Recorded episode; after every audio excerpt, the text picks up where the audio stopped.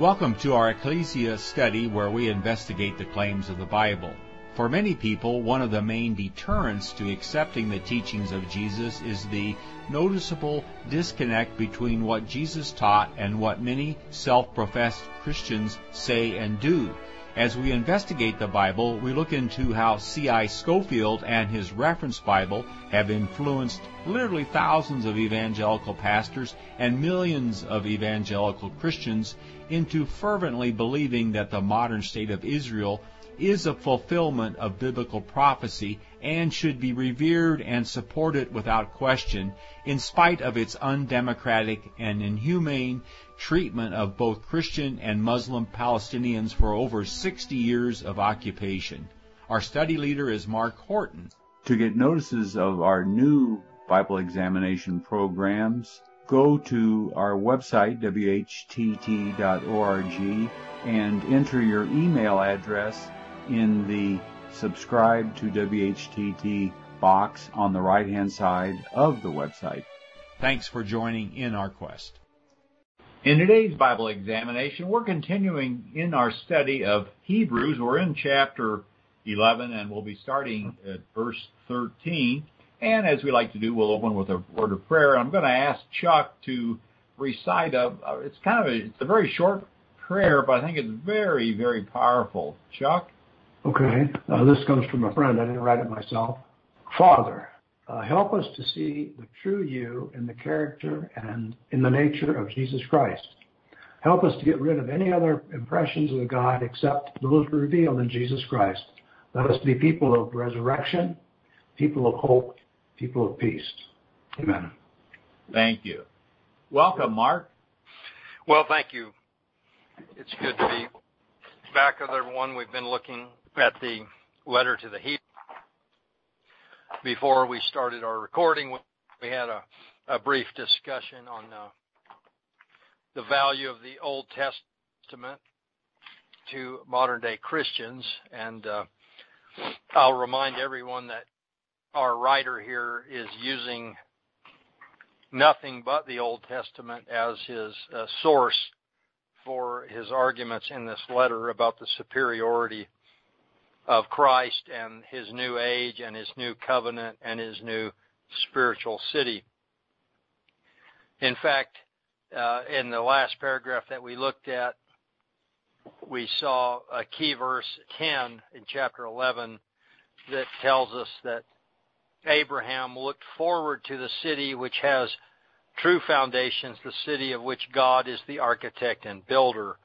Obviously, a spiritual city and this, of course, contradicts all of the different people of all different sects, denominations, etc., who are looking forward to some physical kingdom in physical Jerusalem.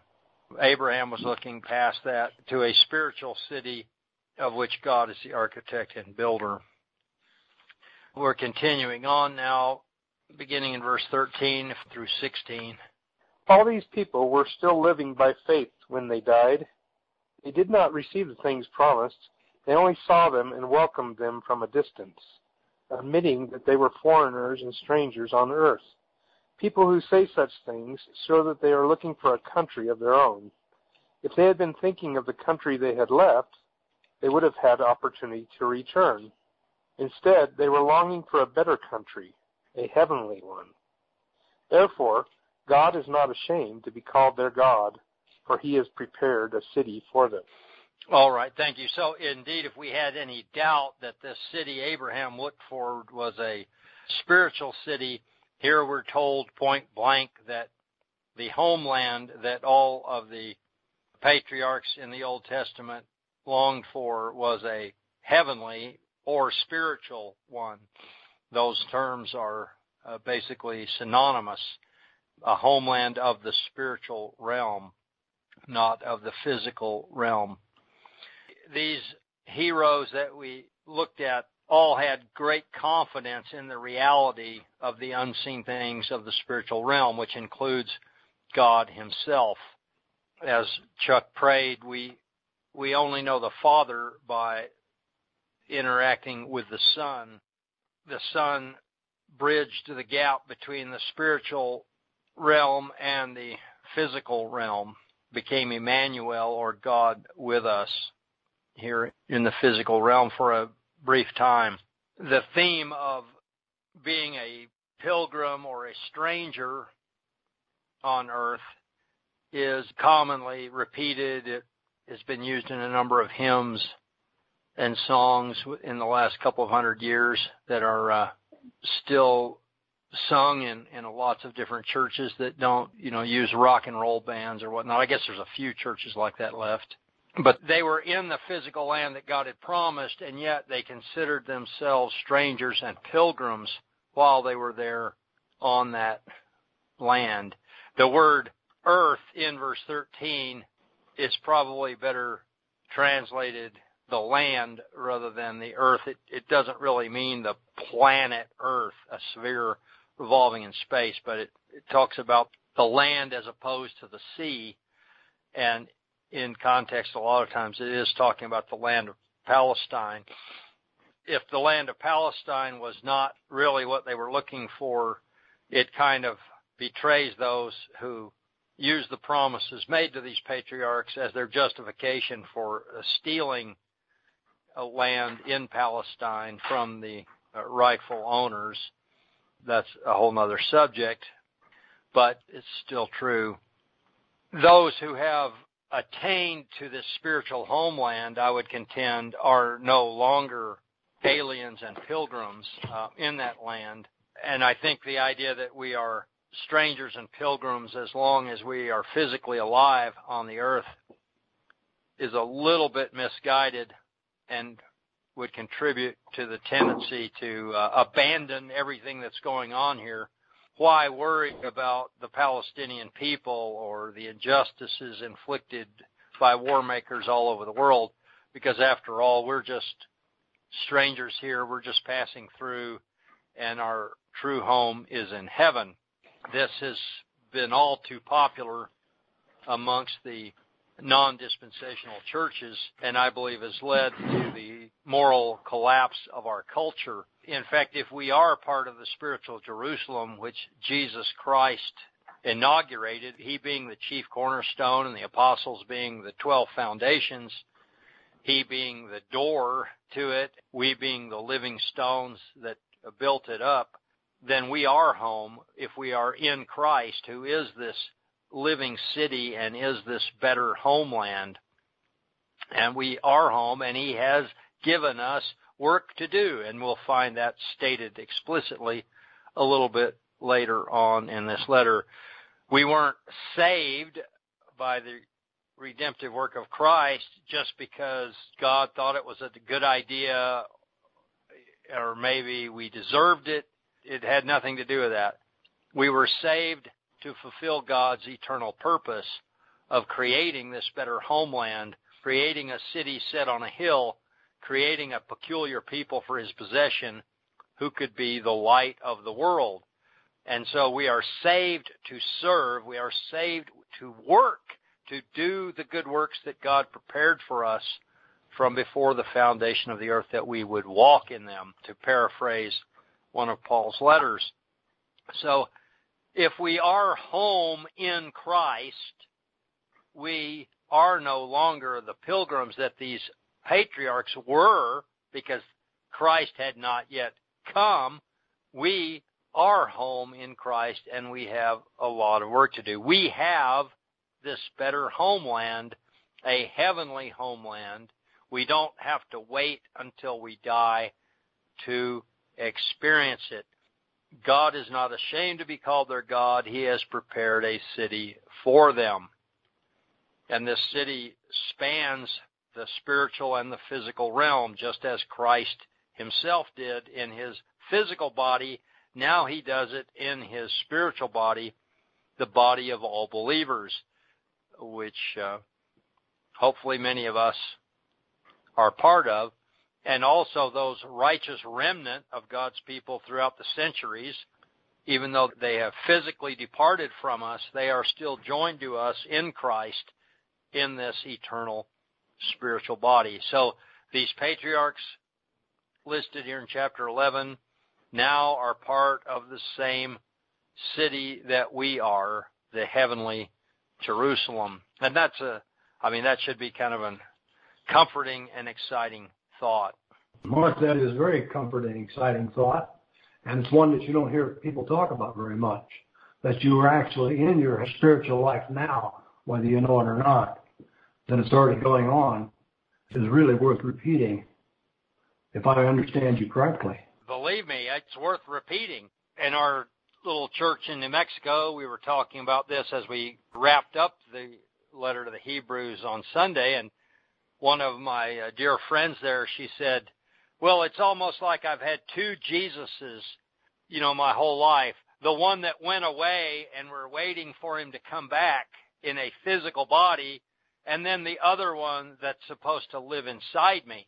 But if you're thinking all the time about the one who went away and is coming back, you can't focus on the true spiritual Jesus who lives inside of us. And I thought her point, you know, was excellent as well. That is an excellent It- point. But we were saved to be the dwelling place of God on earth, to be the temple of the living God. And we are saved to be his hands and his feet, wipe the tears, people that are suffering, and to do all those good works. But yet we are joined with those who have already passed on and are in some apparent state of greater restfulness. But unfortunately, too many Christians think that they just have to sit in a pew, stare at the back of somebody's head, listen to a sermon once a week, and they've got it made. They just got to hang on until they physically die so they can experience the kingdom of God. Well, anyway, we we have. Uh, Well, I might add, Mark, a quotation. I don't know who said that, but those Christians that are focused on being heaven bound are generally no earthly good. Well, that is an excellent way to say it. And to me, that tells you what's wrong with America right there. The rapture cult people, the dispensational Zionists, or the the other futurists who are just sitting around waiting to die, and they don't feel any sense of responsibility to do anything except put money in the plate, make sure their church has a fancy building and a six-figure salaried PhD preacher. I know that's kind of a harsh generalization, but we will actually put you to work. I'm sure if you send an email to Tom or Chuck and say that you'd like to help out, they could think of uh, hundreds of different things that you could do to help us enact God's justice uh, in the world today. And it's it's just amazing how much can be done by just a few people who understand that with Christ living in you, you have unlimited spiritual power and you can undo all of the forces and strength of evil that might seem unassailable, you know, just from a human standpoint. It's amazing what a few determined, zealous Christians can do to set things right in this world. But we might study the book of Job one of these times where you get an example of what the most righteous man who ever walked on the planet spent his time doing. It's kind of an interesting little study there. Okay, but anyway, back to where we're at here. Let's read verses 17 through 22, please. Okay. Well, I, I was just wanted to mention at the very last part of that in verse 16, it says, because they were longing for a better country, a heavenly one, God is not ashamed to be called their God, for he has prepared a city for them. And uh, that's kind of interesting that God would be ashamed of us in other instances, of course, but, but here he's mm-hmm. not ashamed because they're they're longing for that heavenly city that God had promised. Point there. Well, So- I think it's important, and I think it's understanding the importance of David, who was a man after God's own heart. I believe that that longing for this city describes David and describes that idea of being a man after God's own heart. And he was flawed just like these patriarchs. But yet God is not ashamed to be called their God, and he's not ashamed to be called the God of David because they were excited about the things that God was excited about, which is the heavenly Zion, the new Jerusalem, which of course is how the whole Bible wraps up with a enormous climax there at the end of Revelation. So these are all really good points. And he's not ashamed that even though they were flawed humans, they've been cleansed by the blood of Christ so that they could become stones in this heavenly Jerusalem. And we have the same opportunity that they did. It's an excellent corollary. Thank you. Okay, so I'll go ahead and read 17 through 22. By faith, Abraham, when God tested him, offered Isaac as a sacrifice. He who had embraced the promises was about to sacrifice his one and only son, even though God had said to him, It is through Isaac your offspring will be reckoned. Abraham reasoned that God could even raise the dead, and so, in a manner of speaking, he did receive Isaac back from death. By faith, Isaac blessed Jacob and Esau in regard to their future. By faith, Jacob, when he was dying, blessed each of Joseph's sons and worshipped as he leaned on the top of his staff. By faith, Joseph, when his end was near, spoke about the exodus of the Israelites from Egypt and gave instructions concerning the burial of his bones. Great, thank you very much. All right, so this paragraph starts off with what is commonly called the binding of Isaac. This is a, a very common decorative theme in uh, Jewish synagogues throughout the centuries. They they tend to go back to this story of the binding of Isaac, although maybe they're like Chuck, they don't see any similarity between Old Testament stories and Jesus Christ. But Christians normally see a strong image of Jesus Christ in this story of the binding of Isaac, where Abraham had enough confidence in God that he was willing to sacrifice the son that he had waited almost a lifetime for. He was willing to slay him physically because he had confidence that God could raise him from the dead. And we're even told here in verse 19 that this was a figure or a parabolic teaching. And we see Christ in that, and Abraham considered Isaac as dead. I mean, he drove the knife into his son, but was stayed by God. And so, as far as Abraham was concerned, he received Isaac back from the dead. Jacob and Esau are mentioned here. They are also types because Esau deserved the inheritance just as physical Israel deserved the inheritance, uh, which was the kingdom of God, the same city we were just talking about. But he sold his birthright for a mess of pottage, and the birthright passed from Esau, the older son, to Jacob, the younger son. And I believe this is another parabolic teaching showing that the kingdom would pass from Israel to the Gentiles or to all the non-Judean peoples, which of course did happen in the days of the apostles. And Jacob did kind of the same thing. He blessed the two sons of Joseph and gave the blessing to the younger son Ephraim instead of the older son Manasseh. And Ephraim became the most populous of all of the 12 tribes of Israel to the point where the entire northern kingdom of 10 nominal tribes is referred to as Ephraim in many of the prophetic writings. All of these look forward to the fact that Judah, who should have inherited the kingdom of God, would lose it in their last days. And the final story, Joseph, when his end was near, mentioned the exodus of the people of Israel. And of course, this is when we looked at the book of Acts, we saw that the apostles and the early Christians saw the Exodus as a parabolic teaching of how God's righteous remnant would be pulled out of old physical Israel before physical Israel would be utterly and completely destroyed by God. Even though Joseph missed that first Exodus, he wanted to make sure that his bones went along with it at least symbolically, the Israelites coming up out of Egypt represents the believers leaving the bondage of sin and they pass through the Red Sea, which is a figure of baptism. So you can rise up out of the water into a new life on the other side, rising up into new life. Joseph wanted to participate in that physically in a certain sense, so he sent his bones along with the Israelites as they went through that departure out of Egypt.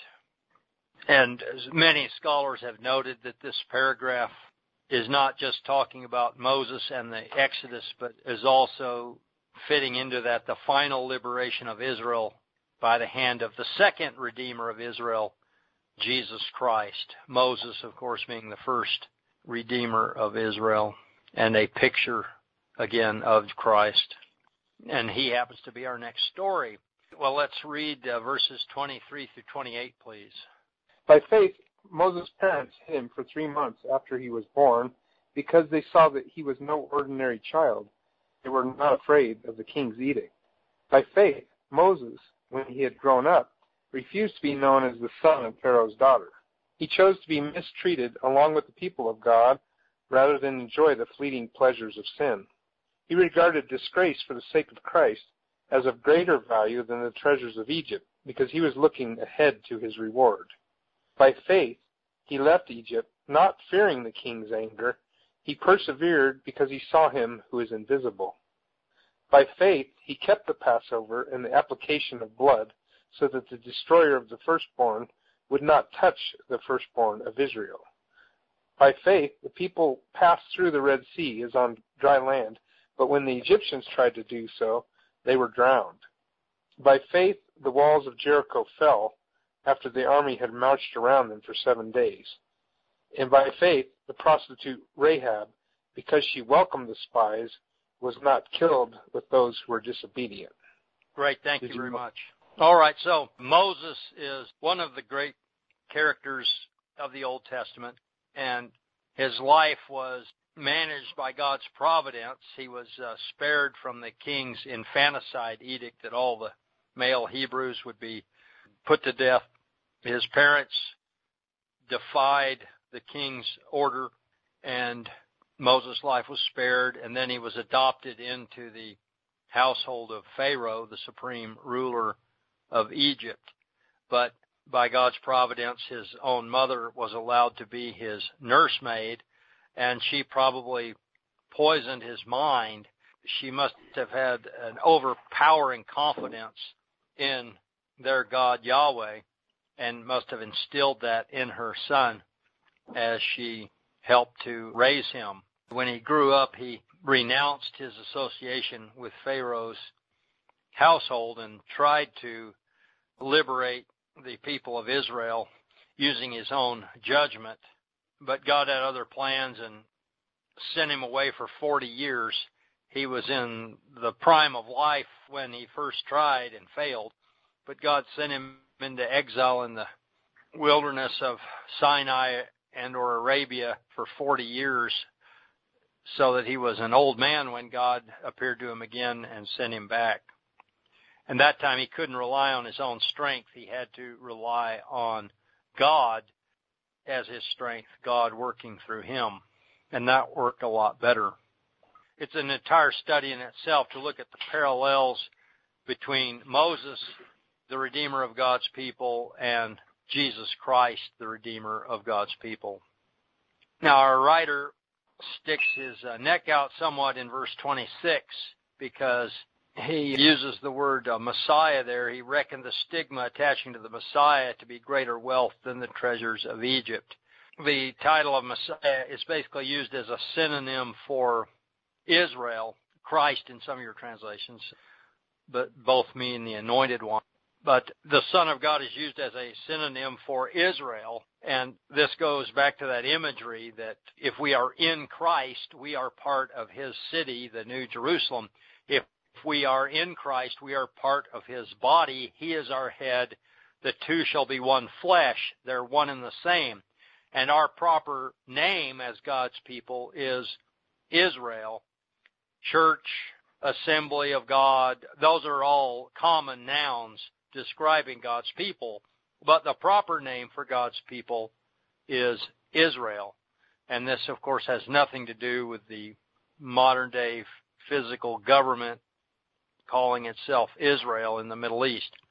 This is the spiritual Israel that was reconstituted in the first century by the apostles carrying out the commands of Jesus Christ as described in the book of Acts. And we have lots of recorded studies that go through that whole process of God restoring Israel to what she was supposed to be. So our writer plugs Christ or Messiah in as a synonym for Israel. That's because the two are one in God's mind. And it's a little difficult for most of us to get around. We tend to have a church-centric view, not an Israel-centric view. And the, you know, the dispensationalists and the Zionists have taken God's name and used it in vain. and how in vain have they used it? Well, we could go on and on, but we won't. All right. He wanted to be attached to God's people, Israel, because this was God's higher purpose. This was of greater value to him than all the treasures of Egypt. He kept his eyes fixed on the reward, which again I would contend is that spiritual city that God always intended to build. He abandoned Egypt without looking back. It was not because he was afraid of physical harm, imprisonment, or death. He persevered because he saw the invisible one, Jesus Christ. And then uh, he instituted the Passover. The Passover is another Old Testament story that teaches us about Jesus Christ. It was a physical thing enacted out with physical blood, but it was trying to teach us the spiritual truths of Christ's sacrifice. The blood on the threshold allowing the God's destroyer to pass over. And of course, those who have entered into the door, which is Christ, by the sacrifice of his blood, we become partakers of his eternal nature and his eternal life. And the destroyer, which is death, passes over us. I hear a lot of Christians talk about we hope we go to heaven when we die, but this is not the way the Bible describes it. If you have entered into Christ, if you have become part of his body, you have attained that eternal nature, and death cannot harm you. Those who believe in me can never die, Jesus tells us in the Gospel of John. And so you need to have the confidence of that fact as these patriarchs did that are described here in this chapter of Hebrews. And if we had confidence in the saving power of Christ's blood, again, just a tiny number of us would be virtually unstoppable in trying to demonstrate the sovereignty of God's kingdom over the affairs of men today. It's a very uh, strong argument to give to our many Jewish friends, some of whom I was with last night. I've never presented to them that Jesus is the Passover in their time. They don't need to put blood on the door on that day. Well, it's certainly true. Uh, I'm sure there are a few who uh, might be receptive, but it seems to be a tough audience to uh, yeah. try to reach generally. Yeah. But that is an interesting argument. Well, again, I like Alfred Edersheim's books that were written in the 1880s. He was raised in a Jewish family in Vienna, and then he he wrote all these books about Jesus Christ as the fulfillment of all of God's promises to Israel. And the new editions that Baker House has, they have these great illustrations showing the Passover meal of a Jewish family, and it's a bone on a plate. the way Scheib describes it, he says even their rituals today show that it's a completely dead religion. and Edersheim, of course, even though he was Jewish, he is an anti-Semite. And if you quote him or read from him, you know, you are probably an anti-Semite too. So anyway, it's, hmm. uh, he's looking down grinning, I guess, from the spiritual realm and he probably thinks that's hilarious that people are calling him an anti-Semite. The writer of this whole letter, and we see these little tidbits he's thrown in in this passage as well. In his mind, the invisible order, the spiritual realm, is the real and permanent thing. And the visible things that were still in existence when he wrote this letter, like the temple in Jerusalem and the high priest and the bloody sacrifices and the physical wars and all that, those were transient. They were on their way out. And he's writing with absolute confidence that the unseen spiritual things are what God really wanted all along and that they will never pass away. But anything physical that you might put your confidence in will pass away. And so I think it's a great example for us and a really a challenge thrown out to us. You know, can we really put our confidence in God who we can't see or touch or taste with any of our physical senses to the extent that these heroes described here in chapter 11 could and did do that. The crossing of the Red Sea is mentioned next. It's the sequel to the Passover. Of course, they all got to leave Egypt because of the plague of destruction that swept across Egypt and passed over the Israelites. But then the Pharaoh uh, changed his mind and decided to chase them uh, right down to the uh, to the Red Sea. The sea opened up. The Israelites walked across on dry land, and then when the Egyptian army went in, they were uh, swallowed up. There's a shallow, like almost a land bridge that's just barely submerged, connecting the Sinai Peninsula to uh, Saudi Arabia on the other side. And, you know, in the satellite photos, you can even see it. The water's a different color because the water is so shallow there over this little area. And there's actually a huge canyon that cuts through the Sinai Peninsula that empties out right there, and and that hidden bridge, land bridge, is kind of the delta of that ravine. And there's a, this guy. He's passed on now, but uh, he was a nurse, and he spent all of his vacation time and all of his money going over finding biblical sites in the Middle East. He and his son dove in this area and they found all of these things that look like chariot wheels that are now coral reefs with stuff growing all over them. And the world has kind of laughed him to scorn. They actually got arrested by the government of Saudi Arabia and were lucky to get out alive of their they were they were looking for where Mount Sinai was on the other side. But anyway, if you're interested in that kind of thing, I'm sure you can find some of those videos on the uh, internet. I don't believe this was a mythological story, but I believe that this actually did happen where the Egyptian army was swallowed up by the waters and drowned there in the sea. And hopefully there really is that evidence over there. It's just that the governments over there aren't too eager for people to uh, explore and discover things like this for whatever reason. Then we kind of skip over 40 years here, which is interesting because, you know, we're going through a catalog of the heroes of the faithful. And for 40 years, the Israelites were so unfaithful. They had no confidence at all in God. And so God cursed them to wander around in the desert until they all dropped dead and they did. they all dropped dead except for uh, Joshua and Caleb, who did have confidence in God. And then a new generation rose up who actually got to enter into the promised land. And the first act when they did that was to conquer Jericho.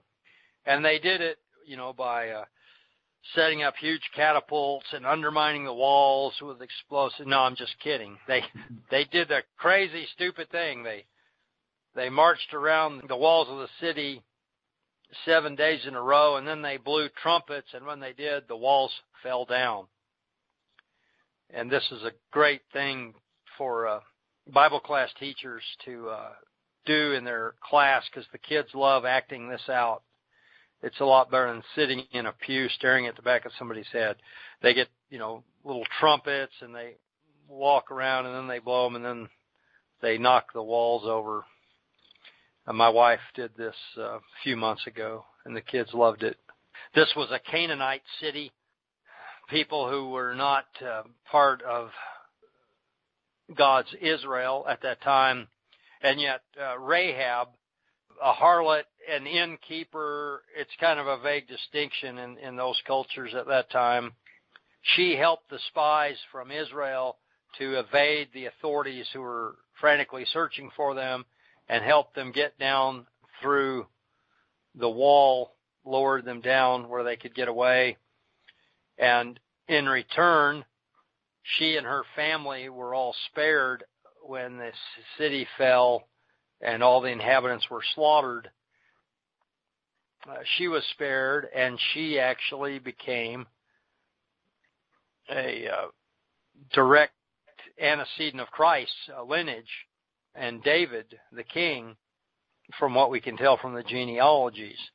And so she serves as a little example that even though God was using the physical nation of Israel on a temporary basis to bring about his purpose, that ultimately he intended to bring in all peoples from all nations who wanted to be a part of what God was doing. And Rahab wanted to be part of what God was doing at that time.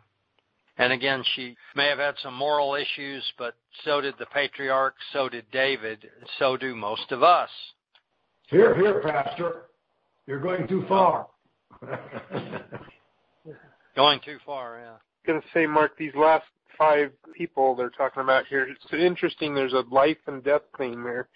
You know, by faith you have life, and without the faith it's death. You know, Moses was the edict was that kids would all be killed, and and then uh, Moses fled without fear of death. His alternative was being killed for the murder, and then uh, the faith of the people who passed through the Red Sea. The people who didn't have the faith were drowned. Faith of the marchers, and then the people inside were all. It's just an interesting theme there. And Rahab you know, she wasn't killed, but those were disobedient either. Uh, I don't know if that means anything here, but I'm just kind of noticing that in the last five verses here. But faith gives you life. Oh, I, I think that's a great observation because that's exactly what the writer is trying to get the audience to see. They are considering renouncing Christ by default by just not talking about him anymore and putting their hopes on resuming their roles as good members of the Judean synagogue community where they live, placing their hope in the physical priesthood, the physical temple, and, and so on and so forth. And our writer has been trying to make the point that it is a life and death matter, that those who live by faith live, and those who have no confidence in those unseen things of God will die. And he's, he's alluded that that's imminent at a couple of points in the letter. So I think that's a great, great observation. We've gone a little over time here, but we can probably break here and pick back up at verse 32 next time. Thanks for this lively lesson today.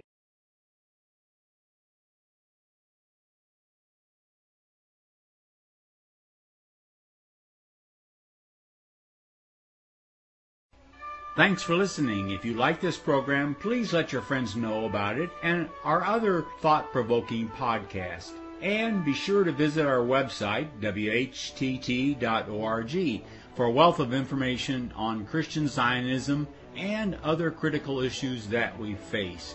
Also, at whtt.org, you can watch for free our award winning documentary film, Christian Zionism, The Tragedy and the Turning, Part 1.